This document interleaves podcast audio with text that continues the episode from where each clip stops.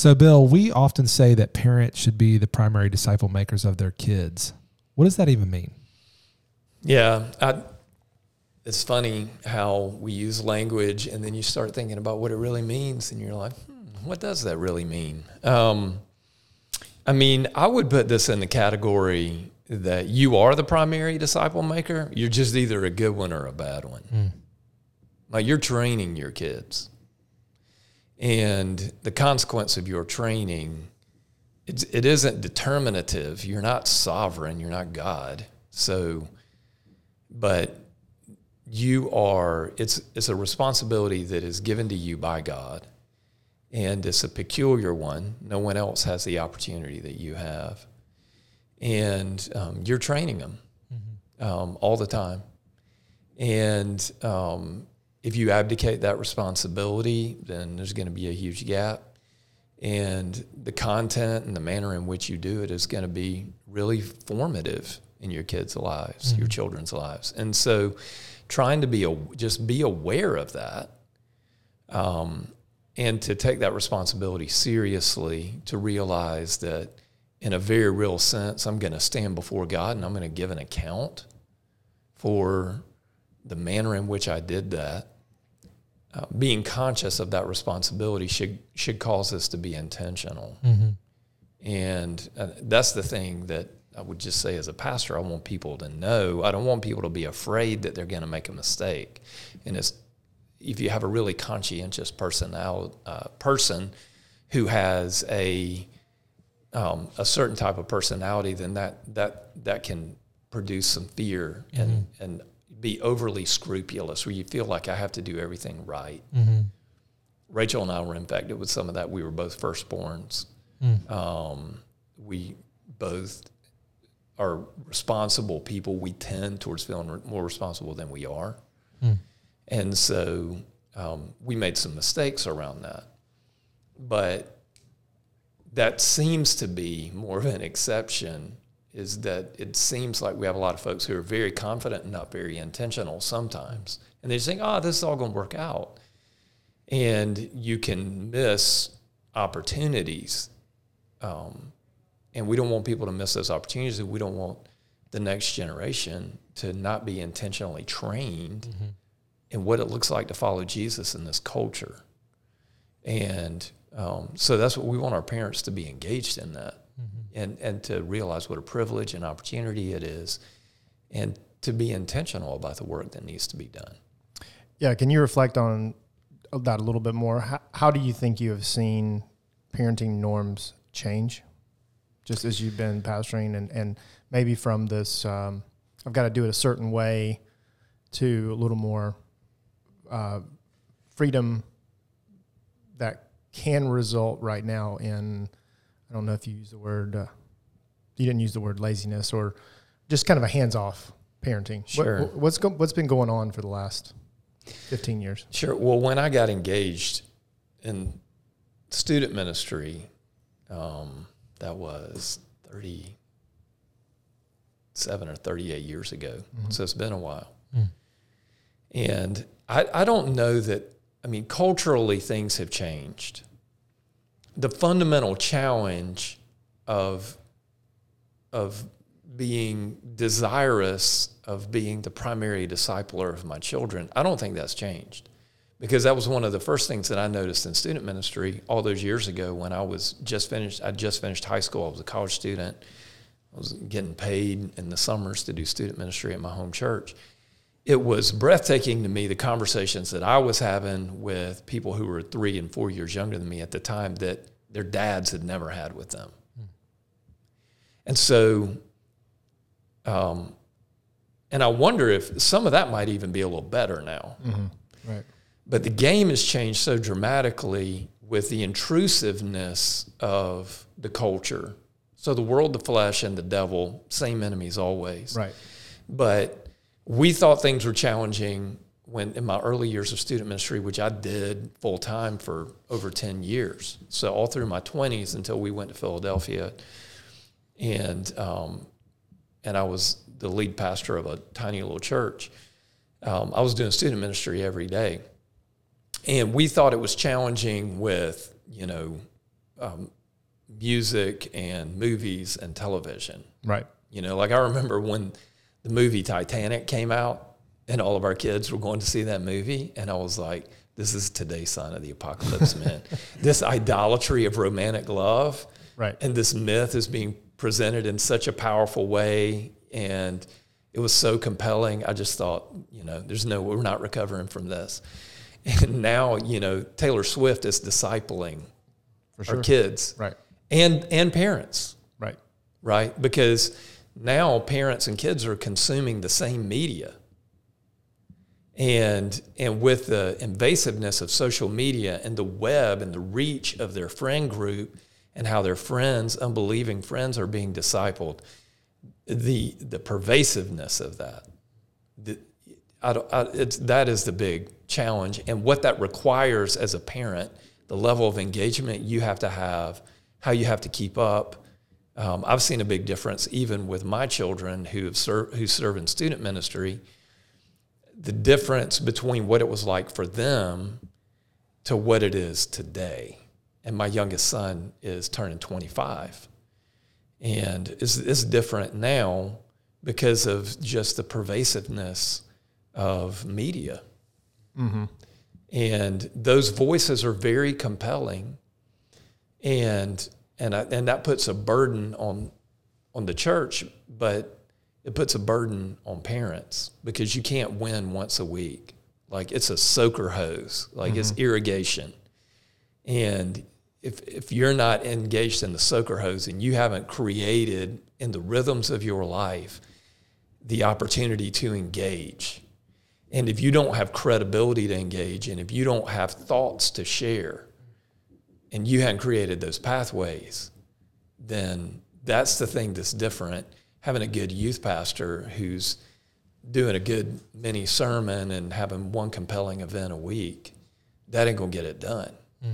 Like it's it's just a different, you know, you're at a at a nuclear war with a knife. Mm-hmm. You know, it's not a gunfight with a knife. I mean, it's a it's a just a different it's a different thing. It, it seems like parents are desperate to connect with their kids, so they're choosing friendship over discipleship. Yeah, I mean, that is that may be more pervasive.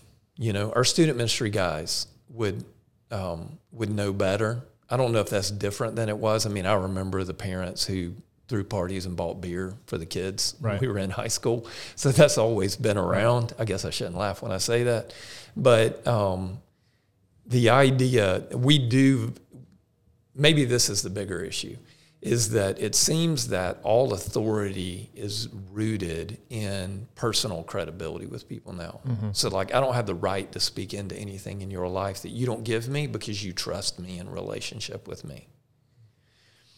And which means that if I want to have a voice with you, then you have to grant that voice to me. Right. And so the way you get that voice granted is you have to know that I'm with you, that I affirm you, that mm-hmm. that is definitely Right. different. I- we build up a relational capital around some of these fun cultural things Yeah, that's right. that that we're the same at. We both That's like right. the same things. So then I hope that I could speak into your life. But what do I lose along the journey of becoming equals? No, that's exactly right. I'm, well, and what I'm doing is I'm creating an environment of entitlement where I'm, I'm, I'm making a younger person, like as we're talking, I'm thinking about what I think about all this. Okay, is that the sense of entitlement that you're in a position to evaluate me, and I'm giving you that ability. I'm trying to win with you on your terms. And not to say that there isn't a place for building credibility with people um, and crossing boundaries that way.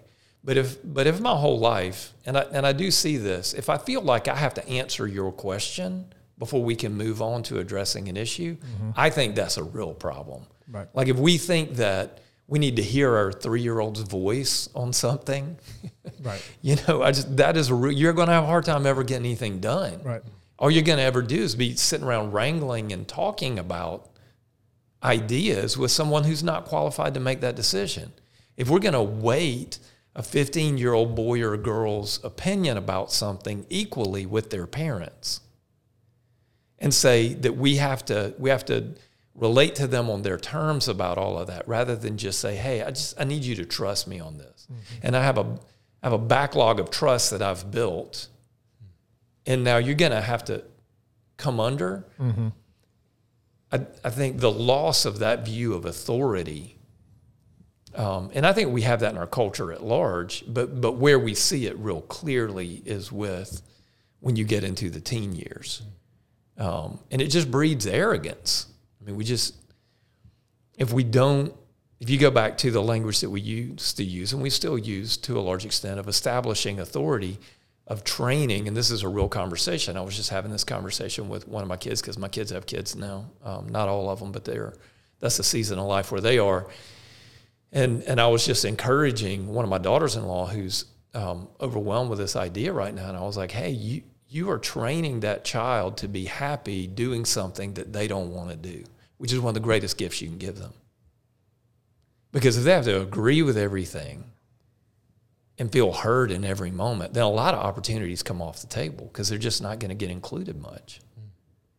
But if they can learn how to do something they don't agree with or feel like is the best option, happily, then they're going to be a lot happier person. Take spirituality out of it, you know. But if I can just be a good team player and just do what I'm told to do and make the environment better and not have an existential crisis every time something doesn't go my way, mm-hmm. then I'm just I'm going to be able to move on and live a better life. Right. That's an important that's a skill that has to be trained. And so I don't know how you train that skill if you don't have parents on a daily basis over who are making decisions that younger people are not consulted on and they just have to get with. Bill, question for you just as you are unpacking some of this stuff. This idea of building credibility, establishing authority, can you maybe like go back years in your parenting, maybe help me help us see where you maybe failed in some of that and then maybe where you won, you and Rachel won. Sure. Because it'd be nice to kind of see what you're talking about here. Yeah. So, um, I mean, if I were to go back, let's talk first of all about um, where we won.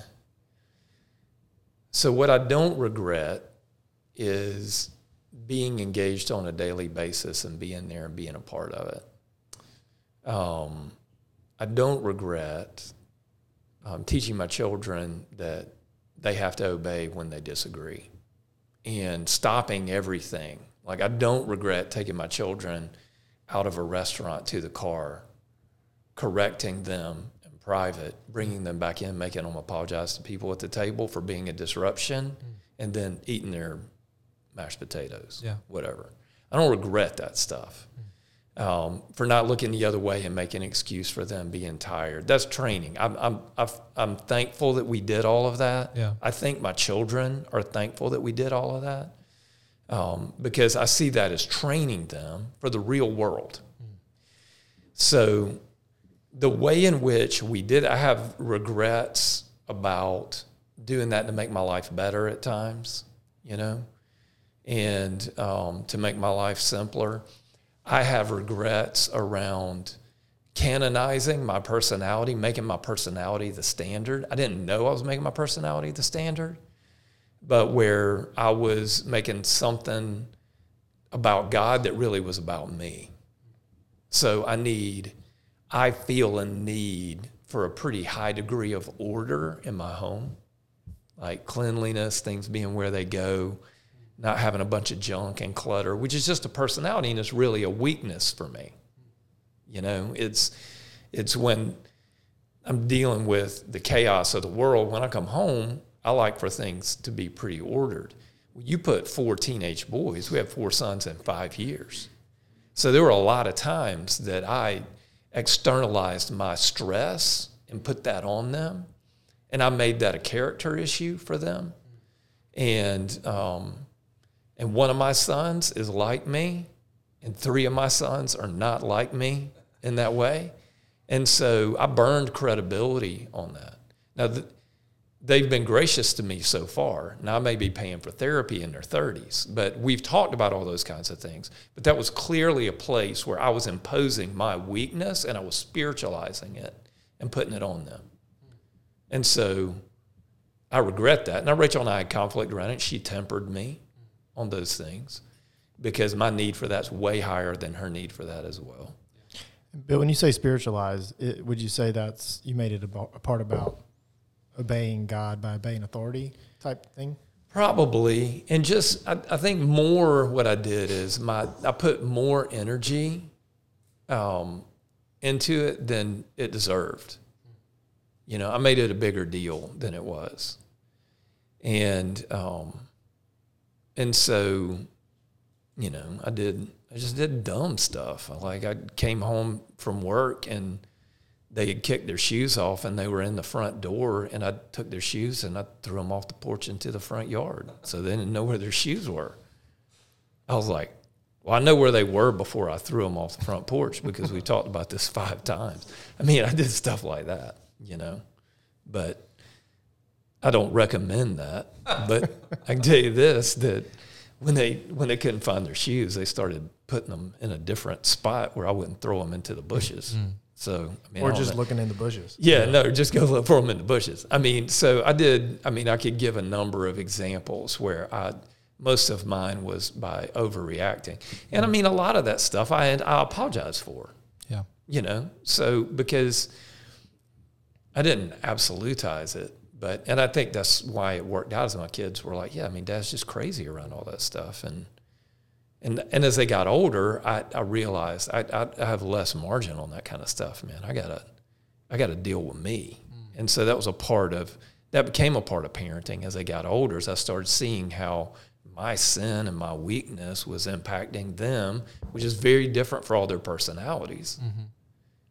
So then I had to go to and say, "Hey, man, I'm sorry. I'm making your life harder than it should be, and I'm I'm sorry. Mm-hmm. We gotta we gotta work through this."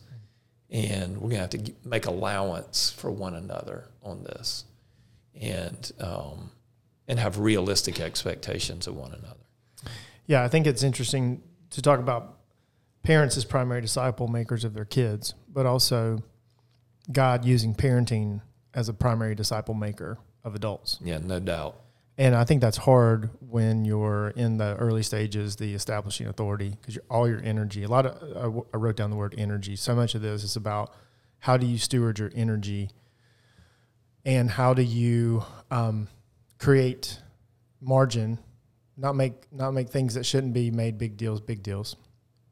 How to right size effort for outcome and then spend time trying to see what God's doing and all that. Mm-hmm. Um, and then you know the the thing I heard you say earlier, if we're trying to spend all this energy to have relational credibility and capital with our with our kids to get on this even playing field so that we can have authority, we just don't have energy to be an expert on the authority matters because we're spending our time tr- trying to know the latest TikTok trends and be friends with our kids. Right. Um, so how think about energy, energy in different stages of parenting, what are what are some principles for how do you just steward not just masculine energy, but how do we, how do we steward yeah. the energy of parenting? Well, I mean, the first thing is you have to understand it's going to take a lot more time, and you you are going to have to if you're not putting in the time early on. Um, it's funny because once your kids get older, it, the time thing is not as oppressive. Um, like people would ask me, so we had a son who played baseball, and they're like, "Do you go to his baseball games?" I'm like, "I don't ever go to his baseball games."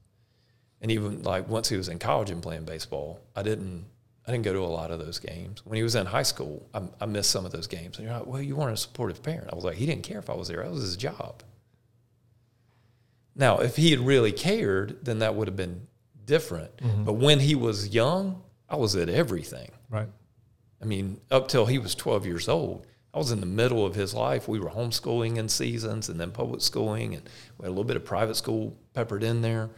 But I mean, I was in the flow of everything that was going on up until he was 12. And then at 13 and 14, 15, I was in it, but I was not clamping down in it. Mm-hmm. There was already a little bit of this is his life.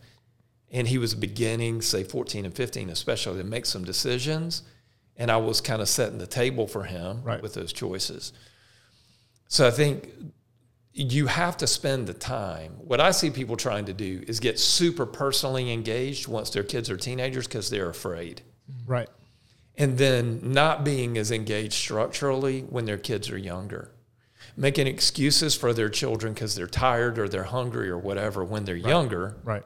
You know, they didn't get a nap, they didn't whatever. And then once their kids are teenagers, they're not making any excuses. They're trying to clamp down and control everything. So we got it backwards. We got to invert that. right. And so now it takes a ton of energy when your kids are teenagers. But if you spend the time with the positive training, you know, when we think of discipline, a lot of times we think of corrective discipline. And I would just say, if all you're ever doing is correcting, then you're probably not doing the kind of formation you need to do. That's one of the things that Rachel and I realized is that when we got to a new stage with our kids, and we were realizing, man, he's just not getting it because we had all boys. He's just not getting it. And I, I feel like all we're doing is correcting him all the time, and we're having to chastise and we're having to do all this. Uh, We'd have to back up and say, where's the issue in our formation? Where are we behind? What do we have to do to train him positively? And is this an issue of we're not doing our job, or is this an issue of he's being stubborn and rebellious? Is this a weakness issue that he has a deficit in his personality? We have to accommodate him. But you can see by doing that, that's that takes a bunch of time and conversation. Right. And so that's where I think if you're going to really disciple your kids, you got to be paying attention on that level. You got to have those categories to be thinking is this sin? Is it weakness? Mm-hmm. Is this my sin or is this my weakness or my expectations? Is this about me and I need a high level of control or is this about me and I'm overreacting to my my parenting and my upbringing that I disagreed with? Mm. That takes a ton of time and energy. And so for us, when our kids were that age, I mean, that's what we were doing. Mm-hmm. That's our hobby. That was we Yeah, were reading about all. We were thinking about. We were in church together. We were serving in church together. We were having conversations around all of that with our kids. Um, we were calling them to sacrifice as a part of all that. That was all exposing. That was creating the need for conversation. Um, and that was, I mean, that's a ton of time and energy. But the interesting thing is, if you sow in that season, then you begin to reap some dividends for that, hopefully, as your kids get older. And, um, and it doesn't always work 100% that way, but I would say you reap, you reap dividends, even if it, they're not spiritually exactly where you want them to be. If you have a human being who knows how to be with other people, have a conversation, engage, they've been trained in all that, Right. then your life's going to be better. You're going to reap later Right. where you sowed. Yeah. We talked about in our home being a fully functioning member of society. Yeah, that's exactly That's right. what we're doing today. We're training you to be a fully functioning member of society. But I think this idea of of discipline um, is is a is a misnomer. We use it. We we we misunderstand it too in relationships within the church. When we talk about discipline, we don't really see our everyday relationships as part of formative discipline, spiritual formation, but being made into the image of Christ, growing our devotion. And so when we talk about disciplining your kids, it's almost always bad stuff. hmm And it's like, oh, are you disciplining your kids? I don't know. Should we spank or should we not spank? It's like, no, that you're right. You're asking the No, wrong you're question. done. I was going to say you're done. If Right. that's That's, the wrong think, question. Yeah. Yeah. Time out. Uh, count to three. I heard all these things. We can't, we should do this. We shouldn't do this. No, you're missing the point. Mm-hmm. You know, uh, there is, yes, we got to have a, a conversation around that. But what happens bef- before that? And, and, you know, so you have to have times of, times of peace where you're willing to have those difficult conversations. Mhm. But because you're so tired, when you have those like quiet times of peace, it's like, well, that's the last thing we want to talk about is intentional parenting. Right. But that's really where you make you make you you make hay. That's where you Yeah. that's where you take ground. Yeah, and just simple things like you don't have to. This is what I would suggest: is that you don't have to go looking for those opportunities. I think today I have, I hear people talking about trying to create all these events, and because we hadn't had ceremony as a part of our culture, we're not a part of a traditional culture. People come untethered. But this is what I would say: is the breakfast table is a great opportunity to train Right. a meal to eat something that is not your preference That's a great opportunity to train, to show respect for somebody who served me by preparing this meal. Um, to sit at a table together with other people who had different days, some of who were in a good mood and a bad mood, and to stop what I'm thinking about, pray, give thanks for this food, and then create an environment where people can actually have a conversation. Just the meal time with young children, you know? So when I hear parents say, oh, we can never go out to eat, or when I hear parents say, I mean, I, don't, I, I, can't eat at the table. I have to feed my children and get rid of them so I can eat. We eat after our kids go to bed.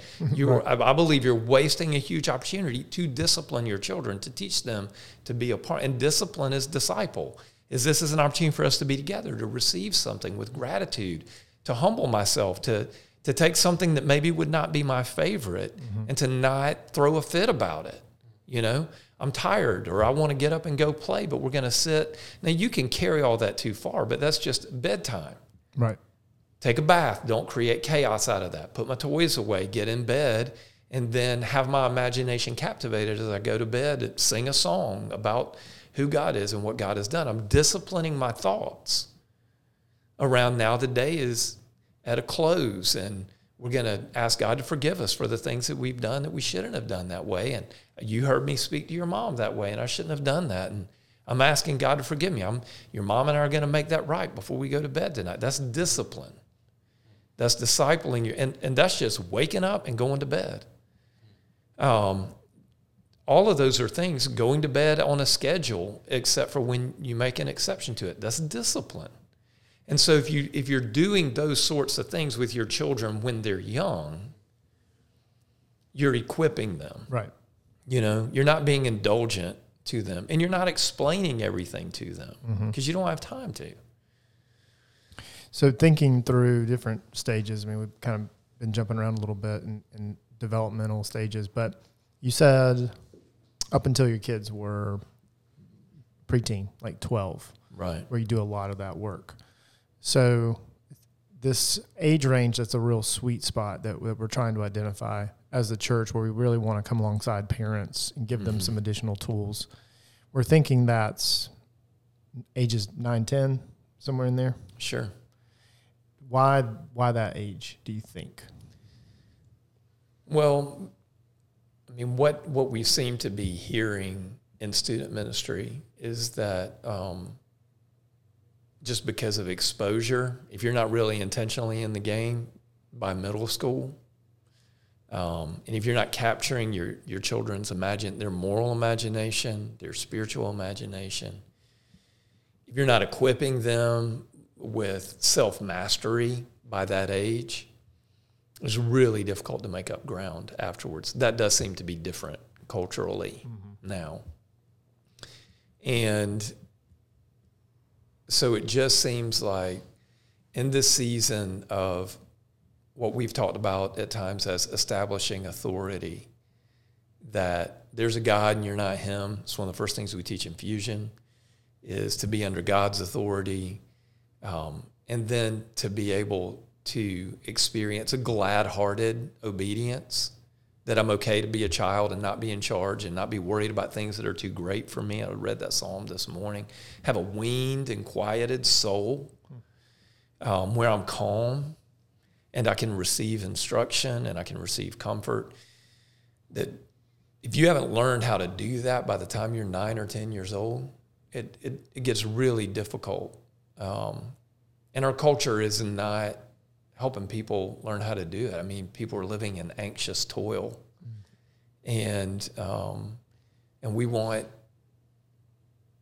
there there are a bunch of other things coming down the, the pipe after that that it's important for us to to by that season we want to help parents to have won in that way mm-hmm. and to have equipped their kids in that way um, because the things that come subsequent to that i used to talk about it as do this handle this and what do you think about this so when my kids were little um, i wanted them to be good at glad hearted obedience to what they were told to do. Um, as they began to get more into middle school, I wanted them to begin to be able to be entrusted with responsibilities without specific instruction and for them to carry something and have a sense of this is my job to own. And now I'm accountable for whether I did this effectively. It's my job to remember, not my parents' job to remind. I wanted to transition to all of that. And then once they began to get into their teen years, I wanted to be having real conversations about, well, what do you think about this? What would you like to do mm-hmm. if you had a future, you know? But they have to have already had their imagination. They have to be have been humbled by doing some real things, and they have to know what some of their strengths and weaknesses are at that point too. You know, um, one of my sons was having a conversation with another guy in a summer job, and this guy was um, he'd been raised in a Christian home, and he was about 18 years old, and he's an outlier. But my son was talking to him about what he'd like to do with his future, and he's like, you know, I think I'd like, I might like to be a professional baseball player. And so he was like, well, I have a brother who's a professional baseball player, and this guy was like, yeah, I mean, just he's like, so are you on a baseball team? He's like, no. and, and and my son came home. He was he was this this guy was that. That's an extreme example mm-hmm. of it, right? But if you get into high school age and you don't have some sense mm-hmm. of what that's, like a form of child abuse. Right. This is a young man who's ill equipped with where he fits into the world. And he's just not been equipped by his parents. So I'm sure are good folks, you know, who care about him. Right. But he's just not prepared. And so I think that process of having been humbled, hadn't carried responsibility, figured out what kind of where you fit a little bit, and now think, well, knowing who you are and what you're doing, what would you like to do? Where would you like to go to college? Where would you? There's a lot of work that's involved in the early years, and someone someone doesn't just wake up knowing that stuff. Right. Bill, there's a ton of resources on our website at resources.gracechurchsc.org for parenting. Um, could you maybe close, land the plane with us, and just maybe just commission us as parents on you know what would what would the next if you could change one thing in your parenting or do something right now in your parenting for the next 30 days you know what would you what would you just a couple steps that a couple thoughts you would advise us on mean that's a good question i i think if don't overreact first of all so this is I think one of the difficulties is if, if you realize you're behind or you're not as engaged as you need to be, the first thing is to stop and reflect. And um, part of humility is just to own your piece uh, and not go try to fix everything at once. Um, and so I would say that that's a big thing. Um, you got to know your personality a little bit. That the second thing is um, if, if you're married, have a conversation with your spouse and, and get on the same page. And, and in biblical community, do that. Go have a conversation with people. I mean, Rachel and I, when we were trying to parent our kids, we had a number of seasons where we came up against some obstacles where we could not get on the same page. And we would go to our biblical community and say, We are not in agreement on this. And I think this, and she would say what she thinks, and we would invite other people into that. And we had a couple of seasons where we had about six months where we had to do some really intentional work to figure out how to get on the same page and really trust one another and hear what each other's concerns were. And so you got to get on the same page as best you can. And um, and then depending on the age of your children, if you have teenagers, um, you got to go acknowledge to them, hey, these are some of the things that we're thinking, and and be vulnerable with them. Um, if you if you don't, if your if your kids are younger, then it's it's simpler. Um, but take advantage of the resources that are around you and spend time getting on the same page. That's the thing I would say. When you have young children, get your imagination captivated and get a vision for, for what you want your family to look like because um, you're not going to answer for whether or not your family looked like my family. You're going to answer for what, what you did with what God gave you. And you got to, you're not going to be able to point to someone else and say, well, I did what they told me. You know, that, that's not how that works. Like you got to own the responsibility God entrusted to you with the gifts that God gave you. And I, and I think that's the important thing. I did not, I underestimated the role of gifting and personality in parenting. So I was real free to tell people what to do in some particular things when I was younger as a teacher. And I regret that now because you gotta, you gotta do what you are gifted to do. We all have the same responsibility to disciple our children we, we all want the same outcome. We want our children to walk with Jesus and be equipped to live fruitful lives in the world, to make the world a better place. That is our job. And you got to figure out how to do that. But there are things that God's going to hold me accountable for that He gave to me that He didn't give to you, or He didn't give to you, Mo. And then there are things that God gave to y'all that, that He didn't give to me. And so we could judge one another as parents which I think happens a lot to make ourselves feel better about one another. But in reality, that's that's the wrong standard. You you got to use the gifts that God gave you, and then we as the church have to come alongside one another and help fill in the gaps.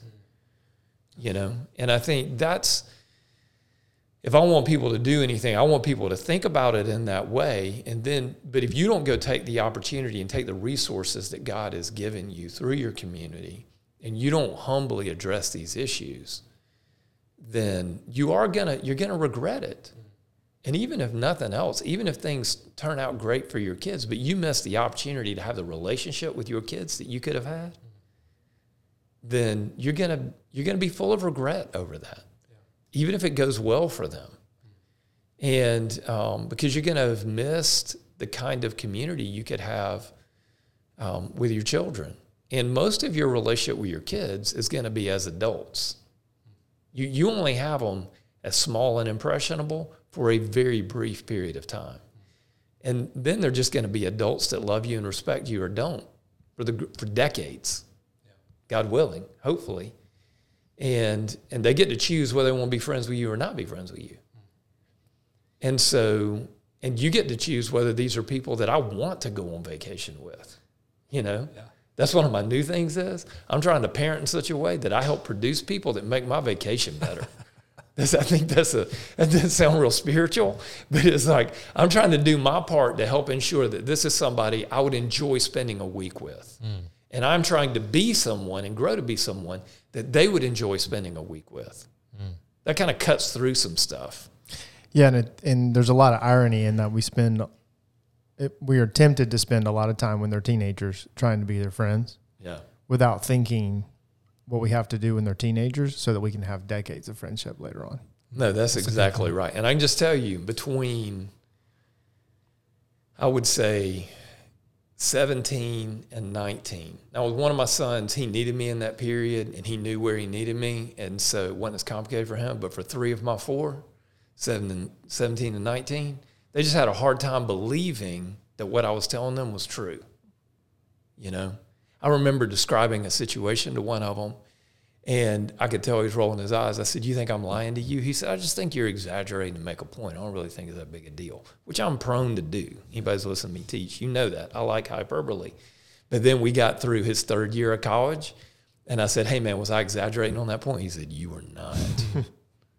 you know. But at the time, it was I was trying to. I knew what was coming for him because I'd lived it, right? You know, and so I think you got to be willing in that moment. But I had credibility at 21 yeah. that I did not have at 18 because he had lived through those years. He's like, "No, you were 100 percent telling me the truth, man. I wouldn't hear you. I wouldn't have believed it." Mm. So I do. That is definitely a point um, to be considered for sure. Mm.